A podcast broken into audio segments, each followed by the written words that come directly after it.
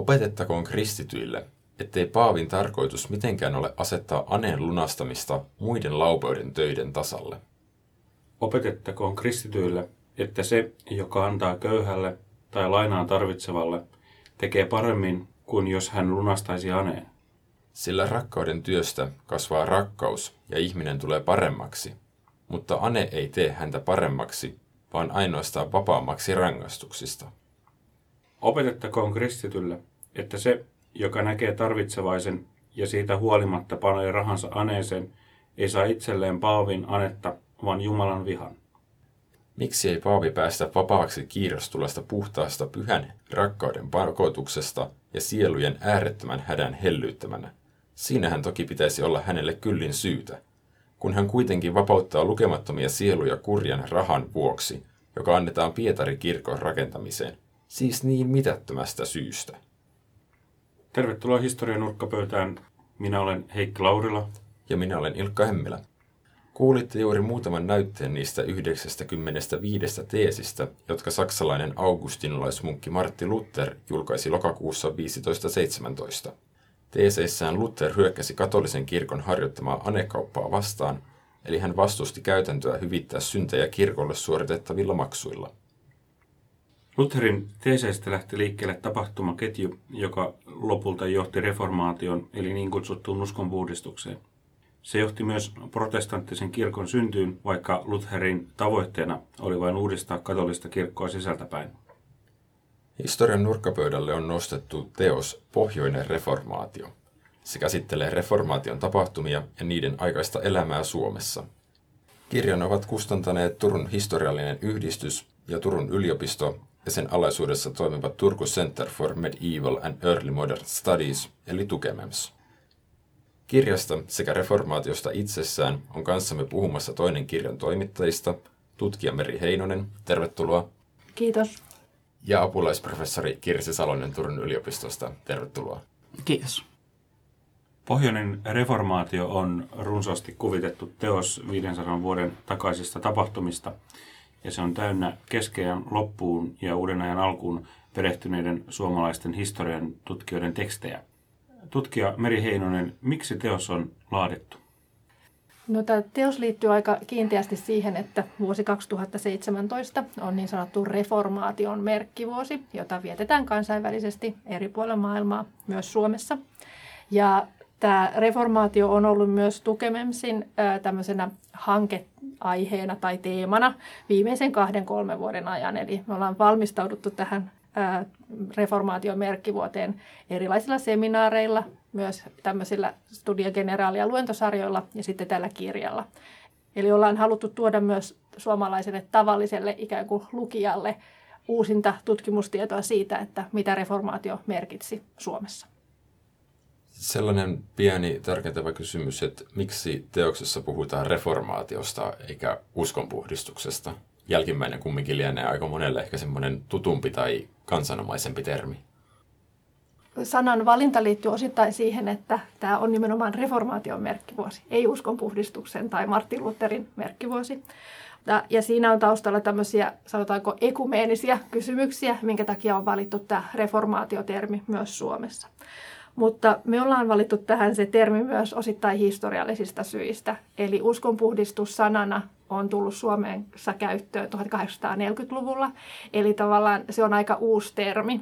Ja se on myös termi, jota ei oikeastaan käytetä missään muualla. Eli kaikissa muissa eurooppalaisissa kielissä käytännössä puhutaan reformaatiosta. No, minkä takia Martin Lutherin teesit, jotka hän kuuluisasti naulasi myös Wittenbergin kirkon oveen, olivat niin radikaaleja apulaisprofessori Kirsi Salonen? Mä en itse asiassa tiedä, oliko se nyt niin kauhean radikaaleja, koska joitain vuosikymmeniä aikaisemmin, sanotaan nyt sata vuotta aikaisemmin, on esitetty ihan samantyyppisiä toivomuksia, eli raamattu kansankielelle ja kaikkea, kaikkea muuta. Tietyllä tavalla Luther esitti vain uudestaan niitä asioita, ja totta kai siihen aikaan, kun Luther esitti näitä, niin sitten oli tullut tämä Pietarin kirkon rakentamisaneiden myynti, joka ainakin Saksassa oli hyvinkin aggressiivista – tämä rahakirstuun kilahtaa, niin sielu taivaaseen vilahtaa tyyppisiä sloganeita, joka sitten tietysti ei välttämättä ollut ihan se teologisesti oikea tapa markkinoida tätä. Haluttiin eroon paavillisesta kirkosta ja siihen liittyy valtapoliittisia juttuja ja kaikkea muuta. Eli tietyllä tavalla se oli ihan sama, samanlainen reformi niin kuin ajatuksena kuin ne kaikki muutkin, että tämä vaan niin, kuin, niin sanotusti lähti kädestä ja lähti elämään omaa elämäänsä ja sitten siitä tuli tämmöinen valtava mullistus. Toi on aika jännittävää, että mä oon kuullut ton lausahduksen sielu taivaaseen vilahtaa, mutta mä oon luullut aina, että se on ollut pilkkatermi. Ei, se on tämä saksalainen, mikä Tetzler... Johan Tetzel, joka ainakin joo, käytti jo. sitä, mutta se ilmeisesti oli jo häntä aikaisemmin ollut käytössä, niin kuin tämä, tämä sanonta. Ja täytyy tosiaan korostaa just tätä, että anekauppaa kritisoi monet muutkin kuin Luther, siis tässä 1500-luvun alkupuolella, että se ei ollut mitenkään Lutherin oma juttu. Ja sitten tietenkin myös se, että niissä teeseissä ei oikeastaan vielä ole niitä evankelisen tai luterilaisen opin niin kuin keskeisiä sisältöjä, että nehän kohdistuu täysin vaan siihen anekauppaan. Mutta tässä on hirveän monia tekijöitä, jotka liittyy niin kuin esimerkiksi just valtakunnan politiikkaan ja muuhun, jotka sitten niin kuin johtaa siihen, että se, siihen tulee tavallaan tämmöinen tapahtumavyöry. Ja Luther alkaa ikään kuin itse radikalisoitua. Ja siinä sitten ehkä enemmän tai merkittävämpi tekijä on sitten niin kuin tämä keskustelu, jonka hän käy Johannes Ekin kanssa, joka on Ingolstadtin yliopiston teologian professori vuonna 1519. Ja tässä keskustelussa Luther sitten kieltää niin kuin Paavin ylimmän vallan. Ja tämä on ehkä se niin kuin radikaali sanoma, mikä hänellä on. Ja sitten sanotaan, että tässä vaikutti myös se, että kirjapainotaitohan tunnettiin, mm. eli asioita oli huomattavasti helpompi levittää tuohon aikaan, kun olisi ollut esimerkiksi 1400-luvun alkupuolella, mikä varmasti vaikutti myös siihen, että nämä ajatukset levis nopeammin Joo, nimenomaan siis, ja siitä täytyy muistaa vielä sit se, että koska Saksa oli tämmöinen hyvin hajanainen ikään kuin valtio, niin siellä ei ollut sellaista tiukkaa keskusjohtoa, niin siellä myös niin kuin tämmöiset erilaiset painotuotteet pääsi leviämään hyvin tehokkaasti. Eli siellä ei ollut tavallaan sellaista kontrollijärjestelmää. Onko vielä jotain muita syitä, mitä voi arvioida, että minkä takia just tämä reformiliike lähti leviämään, jos näitä ajatuksia oli kumminkin ollut esillä jo aikaisemmin? Se varmaan oli jotenkin se poliittinen tilanne, niin kuin sanottiin, ja sitten se kirjapainotaito, että se oli se, joka pystyi lähteen. Et, ja ehkä se ihan se sosiaalinen tilauskin tietyllä tavalla. Siihen aikaan Saksassa oli, siellä oli, sitten tuli nämä talonpoikaiskapina ja kaikkea muuta, että sit siellä jotenkin kytipinna alla sitten ehkä tuossa vaiheessa aika laillakin Joo, tässä on varmaan just, että tässä on niin monia tekijöitä. Ja, to, ja täytyy tosiaan muistaa, että se Luther ei ollut siellä yksin, että hänellä oli niin kuin kumppaneita. Ja sitten esimerkiksi Sveitsissä hyvin samoihin aikoihin vaikutti esimerkiksi Zwingli, josta sitten niin kuin myöhemmin Calvinin niin kuin myötä syntyy kalvinistinen kirkko ja niin edelleen. Eli tavallaan näitä pisteitä oli niin kuin muuallakin kuin siellä Wittenbergissä tietyllä tavalla. Ja tavallaan niin kuin siinä on niinku just niin monta tekijää, jotka siihen sit lopulta vaikuttaa, mutta ehkä siinä on nimenomaan niinku Saksan kohdalla on kyse siitä, että reformaatio lähtee ikään kuin leviämään hyvin nopeasti niin kuin tavallaan sinne koko kansaan. Ja se sitten niin näkyy esimerkiksi just näissä talonpoikaiskapinoissa sitten 1520-luvun puolivälissä. Mutta toisaalta sitten kun Luther irtisanoutuu ikään kuin tästä kapinaliikkeestä, niin silloin hän saa puolelleen taas sitten näitä maallisia ruhtinaita, ja tämä on tietenkin tärkeää, eli tavallaan hän saa ikään kuin semmoisen tuen sitten sieltä niin kuin yhteiskunnan ylätasolta. Ja tämä on nyt sitten ehkä se poliittinen jatkumo, joka tulee sitten Ruotsiin ja Tanskaan, mm-hmm. että sitten niin kuin alueiden hallitsijat omaksuu sen, että Ruotsissa nyt tietysti siinä oli Kustaa Vaasa tarvitsi rahaa ja tämä oli helppo keino. Okei, mekin reformoidaan meidän kirkko eikä olla enää Paavin kirkkoon yhteydessä, ei makseta sinne mitään maksui, joten me säästetään ja sitten saatettiin vielä kätevästi ottaa kirkolta sitten ylimääräistä omaisuutta pois. Tanska tulee sitten kymmenen vuotta Ruotsin jälkeen ja Norja mukaan. Joo. Joo, ja se on sinänsä kiinnostavaa, että Saksassa ikään kuin on se semmoinen niin kuin kansanliike alkuun ja sitten se siirtyy sinne niin kuin, niin kuin tavallaan sinne ruhtinastasolle ehkä no. enemmän, kun taas sitten just Pohjoismaissa, niin siir, ikään kuin täällä ei nähdä sitä, sitä ensimmäistä vaihetta ollenkaan, vaan suoraan ikään kuin sitten sieltä valtakunnan johdosta lähdetään niin kuin toteuttamaan tätä.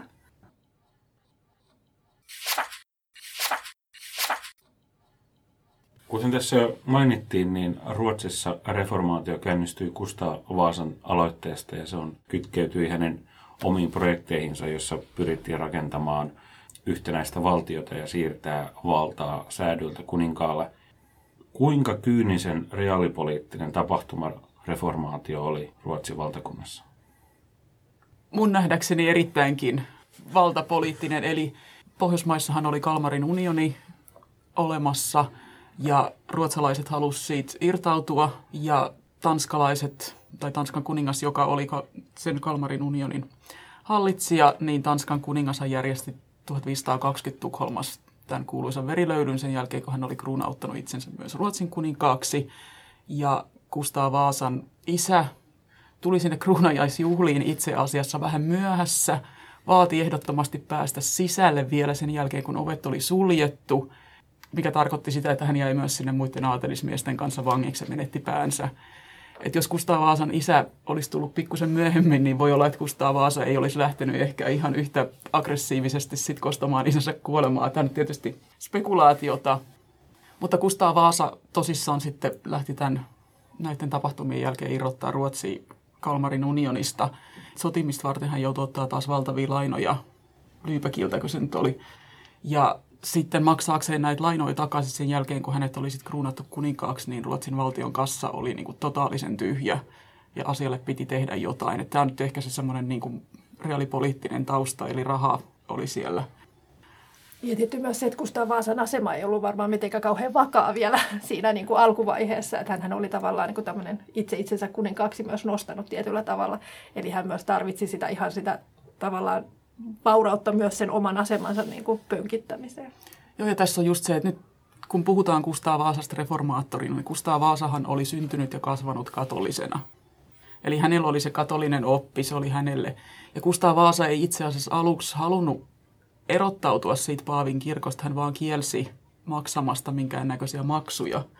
Esimerkiksi katolisessa kirkossa on se, että kun nimitetään piispa, niin samalla Paaville pitää maksaa tietynlaisia maksuja näistä, niin Kustaa Vaasa ilmoitti, että näitä ei makseta, mikä taas tarkoitti sitä, että Paavi sanoi, että okei, hän ei hyväksy näitä piispanimityksiä. Ja tässä tuli niin kuin tämmöistä kiistaa, minkä seurauksena sitten vuonna 1927 Pestarosin valtiopäivät päätti, että nyt ei, tämä on niin kuin meidän oma kirkko. Mutta Kustaa Vaasalle ei missään vaiheessa ollut, niin kuin, että hän yritti jollain lailla pitää kuitenkin suhteet sinne Paaviin, että on ehkä vähän erilainen, kun mietitään Englannin Henrik VIII, joka avioliitto-ongelmiensa takia sitten sanoi, että nyt en halua, kun Paavi ei toiminut niin kuin hän halusi. Mutta Ruotsissa oli hyvin erilainen tämä eroaminen Paavin kirkosta. Voisiko siis sanoa, että reformaatiossa mentiin läpi Euroopan kaksilla rattailla, että oli nämä valtiopoliittiset rattaat, joilla mentiin eteenpäin ja sen rinnalla kulki nämä hengelliset, teologiset ajatukset? No ainakin voi sanoa, että ne oli niin tiiviisti sidoksissa toisiinsa, että niitä on vaikea erottaa. Että on vaikea nähdä aina, että mikä se on se perimmäinen motiivi niin kuin kullakin henkilöllä tai niin kuin esimerkiksi valtioilla tai muilla niin kuin niissä eri tilanteissa. Että, että siellä on hyvin niin kuin erilaisia tavoitteita ja ne sitten löytää jotenkin se yhteisen väylän sitten tässä niin kuin reformaatiossa. Tämä pohjoinen reformaatio käsittelee hyvin paljon Turkua. Niin otetaanpa Turkua hänen kysymys tähän väliin. Millaiset yhteydet turkulaisilla kirkonmiehillä oli näihin saksalaisiin reformisteihin? No Turustahan lähdettiin siis opiskelemaan Eurooppaan ja siinä niin kuin 1500-luvun alkupuolella, niin silloin ihan niin kuin varhaisina vuosina, jos ajatellaan sitä 1517, että se on se niin kuin keskeinen vuosi, niin silloin ää, turkulaisia ei ollut siellä Wittenbergissä, että ensimmäiset tämmöiset niin kuin vaikutteet reformaatiosta tai näistä Lutherin ajatuksista Suomeen 1520-luvun alussa, kun Petrus Särkilahti palaa, palaa opintomatkalta, mutta me ei ainakaan varmasti tiedetä, että hän olisi ollut niin kuin Wittenbergissä, että hän on ollut niin kuin muualla Keski-Euroopassa, mutta että hän on kyllä ollut tietoinen niin sanotusti näistä ajatuksista, eli hän palasi Turkuun vaimon mukanaan, eli hän on ilmeisesti ensimmäisiä Ruotsin valtakunnan pappeja, joka on sitten ottanut itselleen niin kuin virallisesti vihityn vaimon tietyssä mielessä. Ja sitten siinä on semmoinen pieni niin kuin, ö, ikään kuin tauko näissä yhteyksissä tässä nimenomaan sitten tämän Westerosin resessin tienoilla, mutta sitten taas 1530-luvulta lähtien Turusta lähdetään Keski-Eurooppaan opiskelemaan ja silloin mennään nimenomaan Wittenbergiin. Sellainen jatkokysymys vielä, että miten nämä reformaatioaatteet otettiin Turussa vastaan? Siitä ei oikeastaan ole varmaan minkään näköistä tietoa, että miten tavallinen kansa, että sehän ei aluksi kesti aika pitkän aikaa ennen kuin Jumalan palvelus sit esimerkiksi muuttui. Että se oli semmoinen hyvin pitkä prosessi, mentiin eteenpäin ja taaksepäin, niin kuin tuossa kirjassa selitetäänkin. Ja pyhimyksiä sai palvoa vielä, tai niin, pyhimyksiä hän ei palvota, pyhimyksiä sai kunnioittaa vielä aika pitkään ennen kuin siitä sit alettiin luopua. Et nämä oli tietysti semmoisia asioita, mistä sit tavallinen kansa oli tottunut tekemään asioita tietyllä tavalla, että mistä näiden pyhimysten suhteen siitä jossain vaiheessa aiheutui vähän valituksia, että miksei saa. Niin, tavan, oikein... niin siitä meillä tavallaan oikeastaan on lähteitä, että me tiedettäisiin, että miten, miten ihmiset siihen suhtautuu. Että ihan niin kuin tavallaan edes yhteiskunnan ylätasolta, että esimerkiksi aatelista meillä on hirveän vähän niin semmoisia esimerkiksi kirjamateriaaleja, missä mitenkään otettaisiin tähän asiaan kantaa. Se ei tietenkään tarkoita sitä, että se ei olisi ollut tärkeä asia ihmisille, mutta että me ei oikeastaan tiedetä sitä. Mutta se on just totta, että nämä muutokset esimerkiksi Jumalan palveluselämässä oli aika hitaita ja monet semmoiset katoliset tavat säily vielä. Mutta ainakin periaatteen tasolla niin vuodesta 1537 alkaen todennäköisesti Turun tuomiokirkossa niin messu pidettiin niin kuin kansankielellä, eli suomeksi ja ruotsiksi. Eli se on ollut varmaan semmoinen niin kuin oikeasti iso muutos sitten jo aika varhain. Ja todettakoon tässä nyt sitten vielä myöskin, kun aina tähän reformaatioon liitetään se, että silloin alettiin saarnata kansankielellä ja kaikkea muuta, niin keskiajallakin on jo saarnattu kansankielellä. Joo, nimenomaan. Et se on vaan semmoinen jotenkin koulukirjoista jäänyt ajatus, että keskiajalla kaikki oli aina latinaksi ja kukaan ei ymmärtänyt mitään. Se ei pidä paikkansa. Joo, ja totta kai siis saarnan lisäksi esimerkiksi tämmöiset keskeiset kysymykset, vaikka avioliittoon vihkimisessä tai lapsen kastamisessa, niin ne oli myös tehty kansankielellä keskeillä, koska oli olennaista, että ihmiset ymmärtää, mihin he vastaa. Niin. Mm. Et se on sitten se messun niin liturgiaosa, joka oli latinankielinen tuo reformaatio on aika merkittävä tapahtuma, että siinä on, kuten todettu, vaikka tämä kansankielisyys tarkoitti just täällä puolen Itämerta sitä, että täkäläinen reformaation puuhamies Mikael Agrikola alkoi tuottaa maailman suomenkielistä kirjallisuutta, mikä oli siinä kohtaa aika uusi innovaatio ja mistä nyt ollaan varmasti aika tyytyväisiä. Mutta se on semmoinen pitkän ajan prosessi, kumminkin myös se niin kun miettii suomen kirjakielen kehittymistä sivutuotteena. Mitkä oli sellaisia asioita, mitkä reformaation myötä alkoi muuttua saman tien? Tai mitkä katoliset käytänteet selvisivät vielä kansan parissa pisimpään? No varmaan just liittyy esimerkiksi tähän pyhimyksiin, niin ainakin vielä 1600-luvulla tuntuu olevan ihan tavanomasta, vaikka äh, jos, sanota, jos halutaan sanoa, että milloin jotain on tapahtunut, niin on ihan niin kuin relevanttia käyttää esimerkiksi pyhimyspäiviä niin kuin niiden asioiden ajoittamiseen.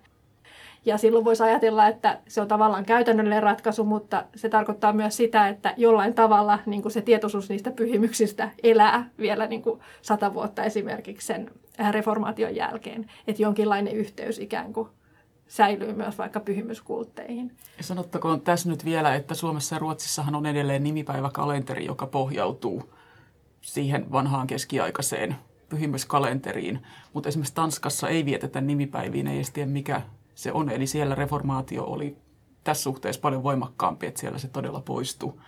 Tämä on ehkä hyvä tämmöinen ihan käytännön nykyään esimerkki, että miten edelleen tietyllä tavalla ne katoliset käytänteet on jäänyt jäljelle, vaikka ollaan kuinka reformoituja. Mutta semmoinen asia, mikä ehkä muuttui aika nopeastikin, oli sitten se, että papit saatto mennä naimisiin. Et niin kuin Meri mainitsema Pietari Särkilahti, joka tuli opintomatkalta vaimo kainalossa, niin tämä on semmoinen asia, joka mun ymmärtääkseni monet suomalaiset papit käytti tätä tilaisuutta hyväkseen, että mennä naimisiin, niin tämä oli ehkä semmoinen käytännön juttu, mitä alettiin sitten heti noudattaa, että kaikki muu on oikeastaan semmoista, mikä sitten muuttui pikkuhiljaa, jotkut vähän nopeammin, jotkut vähän hitaammin. Joo, se on aika, tai siis sinänsä just jänn, tai musta tämä reformaatio on ikään kuin jännittävä ilmiö ja tavallaan täällä niin kuin Ruotsin valtakunnassa myös just siksi, että on tavallaan tietyt tämmöiset, sanotaan nyt niin kuin siellä valtakunnan johdon ja kirkon tavallaan sen ylätason välillä niin kuin tiettyjen asioiden järjestäminen, joka hoidetaan aika nopeasti lopulta. Niin, mutta sitten kauhean monet muut asiat, niin ne nyt vähän on sijoso ja, ja niin kuin kestää kuitenkin niin kuin ainakin sinne 1600-luvulle, että, että ne oikeastaan muuttuu. Tämä koskee esimerkiksi just niin kuin kirkkotaidetta vaikka. Eli mi- miten kauan esimerkiksi vaikka keskiaikaiset tämmöiset pyhimysveistokset oli kirkoissa ja miten paljon käytettiin sitä vanhaa, vanhaa kuvastoa, niin se näyttää siltä, että se ei ollut niin nokonuukaa. Eli että ne vanhat kuvat esimerkiksi jäi usein paikalle. Jotkut asiat tuostahan näkyy vielä aika pitkään, että Ruotsissahan Kustaa Vaasan pojat ja pojanpojat alkoi tapella kruunusta, mikä sitten kytkeytyi hyvin vahvasti noihin uskon kysymyksiin ja kesti pisin 1500-lukua vielä. Joo, ja tässä on tietenkin niin kuin tärkeänä seikkana se, että Juhanna, joka sitten jossain vaiheessa nousee myös Ruotsin valtaistuimelle, niin oli naimisissa katolilaisen Katarina Jakelonikan kanssa ja heidän avioliittosopimuksessaan luki, että heidän lapsensa myös kasvatetaan katoliseen uskoon. Eli silloin Ruotsissa oli sitten jossain vaiheessa Sigismund kruununperiä, joka oli katolinen ja katolilaisen Puolan kuningas. Ja tästä tietenkin niin kuin aiheutui myös sitten semmoista ristiriitaa ja hankausta niin sanotusti. Mutta myös niin kuin seurasi se, että Juhana pyrki niin kuin vähän elvyttämään niitä suhteita sinne Paavin kirkkoon ja löytämään sellaista jonkinlaista ikään kuin ratkaisua tähän kysymykseen. Onnistuuko se? Onko mahdollista löytää keskitietä kahden uskontokunnan välillä? Jos Juhana olisi saanut hallita seuraavat sata vuotta, niin olisi tietysti voinut ehkä käydä jollain mu- muulla lailla, mutta kun kävi niin kuin kävi, niin mm. sitä ei tietysti voi, voi tietää. Mutta sanotaan, että tässäkin oli taas Juhanan puolelta raha näytteli aika iso rooli siinä, että haluttiin pitää sinne Paavin, koska sitten taas Katariinan äiti, italialaiset aatelissuku oleva Bonas Forza, niin hänellä oli valtavat perintömaat Italiassa, jota sitten he ei onnistunut saamaan käsinsä ja siinä yritettiin sitten taas Paavin kautta saada sitä perintöä käsiin, eli kannatti pitää hyvää, hyvät suhteet paavilliseen kuuriin, että jos Paavi saisi heille ne perintömaat, niin saataisiin Ruotsin velat maksettua ja juttu. Tässä on taas tämä politiikka ja talous, uskonto, pyhä kolminaisuus. Mm, kyllä, joo.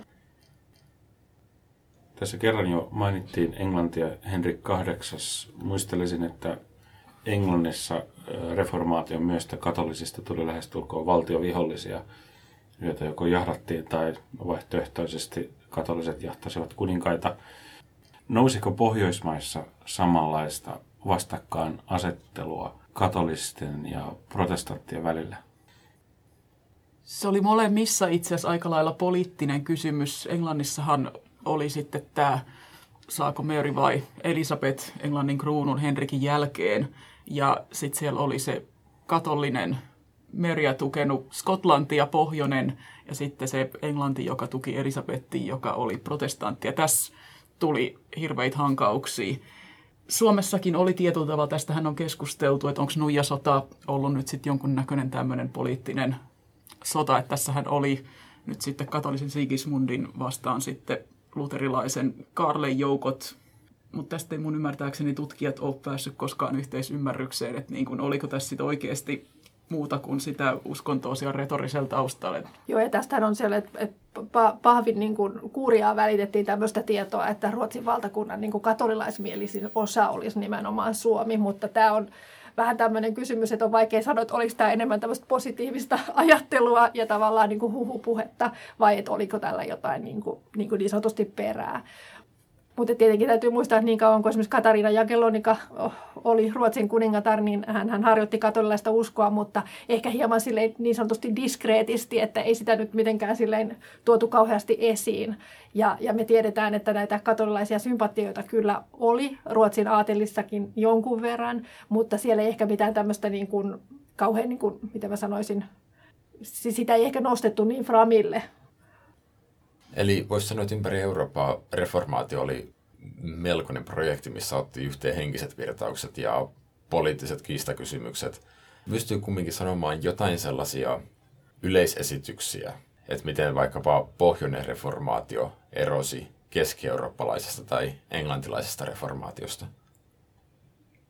No ehkä mä näkisin sen nimenomaan tämän niin kuin että tota, semmoisia varsinaisia uskon sotiahan ei sitten Pohjolassa kuitenkaan käyty. Että just ajattelee, että se nuijasota nyt on ehkä semmoinen niin kuin konflikti, joka jollain tavalla oli kytköksissä reformaatioon ja näihin, näihin kysymyksiin, mutta Euroopassahan se tilanne oli sitten kuitenkin aika toisenlainen.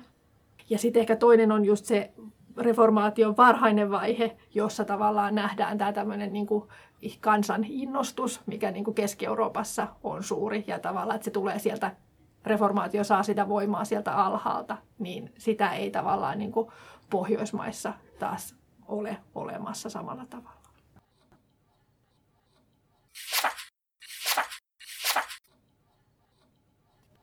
Tässä on ollut kuuriasta eli paavillisesta hovista maininta parikin kertaa. Sä oot Kirsi itse jonkin verran perehtynyt kuurian toimintaan ja jopa ollut tutkimassa ja työskentelemässä tuolla Vatikaanin arkistoissa. Mitä muuttuu siinä, keskiaika vaihtuu uudeksi ajaksi?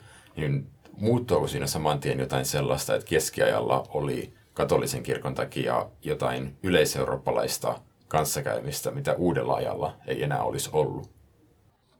Jos nyt katsotaan Suomen ja Ruotsin aineistoa, jota mä nyt parhaiten tunnen tuolta Vatikaanista, niin se on ihan selvä, että sit siinä 20-luvulla loppuu kaiken näköiset yhteydet. Eli jos ajatellaan, että keskiajalla suomalaiset, ihan niin kuin kaikki muutkin, kääntyi Paavin puoleen virkanimityskysymyksissä, erilaisissa kirkon hallinnon isommissa kysymyksissä, saadaanko reformoida tuomiokapitulin sääntöjä tai jotain muuta, taikka sitten ihan yksittäiset ihmiset haki esimerkiksi, niin siellä on tosi paljon semmoisia pyyntöjä Paaville, että näin saisi tehdä, niin tämmöiset loppu kaikki ihan tykkänään. Ja Roomassa on ollut Ruotsin kuninkaan edustajia, siellä on ollut erilaisten, Turusta siellä on ollut aina muutamia vuosia kerrallaan tuomiokapitulin edustajia silloin tällöin asumassa siellä ja hoitamassa asioita, niin kaikki tämmöinen käytännön vaikuttaminen. Siellä sitten taas luotiin verkostoja muihin, niin kaikki tämä loppu sitten ihan tykkänään sen reformaation kautta. Tapahtuuko, sanotaan, alemmissa kansankerroksissa, esimerkiksi kaupassa, jotain muutoksia Pohjois- ja Etelä-Euroopan välillä, kun tuli nämä uskonkiistat?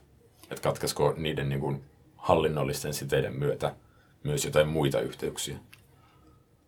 Nämä ei varmaan ollut mun mielestä mitenkään niin kauppaan tai muihin sidottu. Että kauppa tietyllä tavalla ehkä katkestaisiin, tuli jonkun näköinen aallonpohja jossain vaiheessa, mutta se johtui ihan niistä poliittisista tilanteista, että kun koko ajan sodittiin, niin ei ollut kauhean fiksu lähteä isolla kauppalaivalla johonkin. Eli uskonto saattaa vaihtua, mutta kanssakäyminen jatkuu. Kauppa jatkuu aina, kun on kyse rahasta, joku, haluaa, joku haluaa saada voittoa, niin siinä ei paljon sitten katsella, että kenen kanssa käydään kauppaa. Että katolinen kirkko tietysti kielsi kaupankäynnin esimerkiksi muslimien kanssa, tai sai käydä kauppaa, mutta ei saanut myydä mitään semmoisia tuotteita, esimerkiksi aseita tai metalleja aseiden tekemiseen, joka olisi sitten voinut tietyllä tavalla vahvistaa sitä uskonnollista vastinetta. Mutta mitään tämmöisiä määräyksiä ei ole itse asiassa annettu enää luterilaisia tai evankelisia vastaan, että se jotenkin ehkä sitten unohtui Paavilta siinä kaiken tuoksinassa. Jos suomalaisen papiston siteet Roomaan katkesivat, niin tuliko niiden tilalle kuitenkin sitten jotain uusilla, uudenlaisia verkostoja saksalaisiin reformisteihin?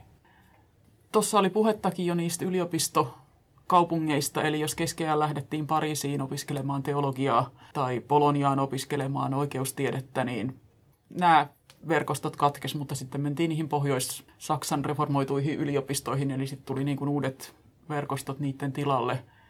Mutta on sinänsä kiinnostavaa, että tavallaan enää ei ollut sit sitä semmoista niin kuin ikään kuin ylikansallista organisaatiota, jota, jota voisi ajatella, että katolinen kirkko ikään kuin oli.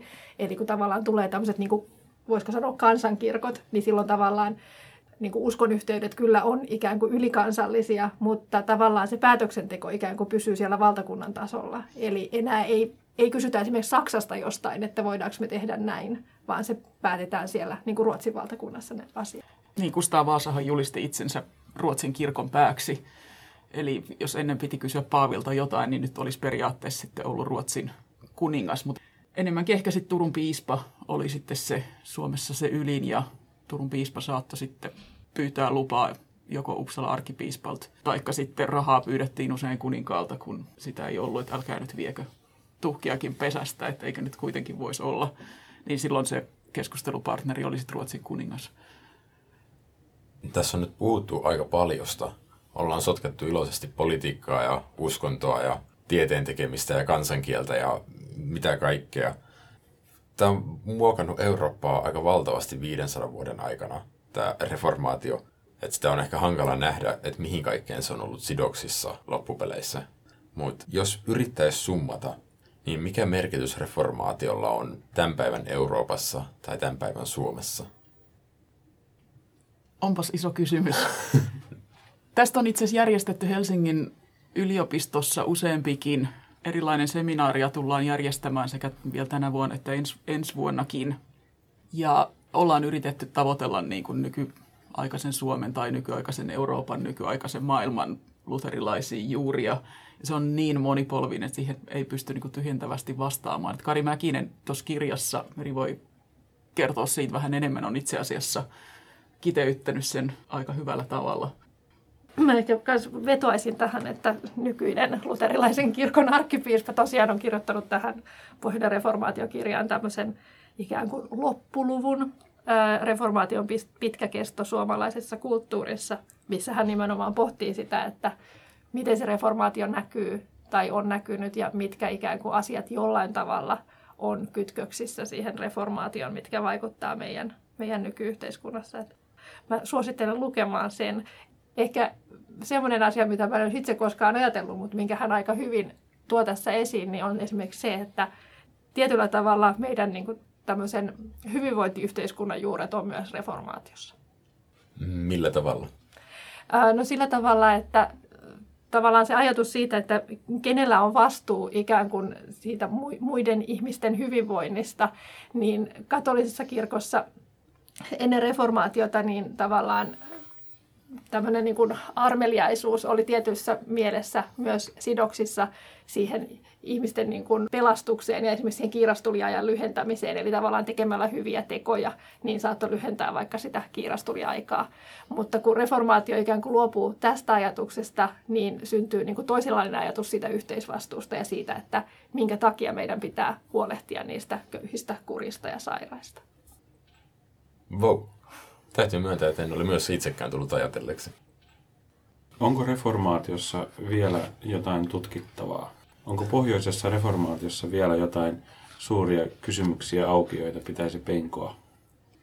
Tässä on nyt yksi Suomen suhteen ainakin semmoinen kiinnostava kysymys, että meidän kirja, koska me tekijät ollaan turkulaisia, tai ainakin melkein kaikki tekijöistä ollaan turkulaisia, niin tämä on nyt keskittynyt Turkuun, mutta Suomessahan oli toinenkin erittäin tärkeä reformaatiokaupunki, eli Viipuri.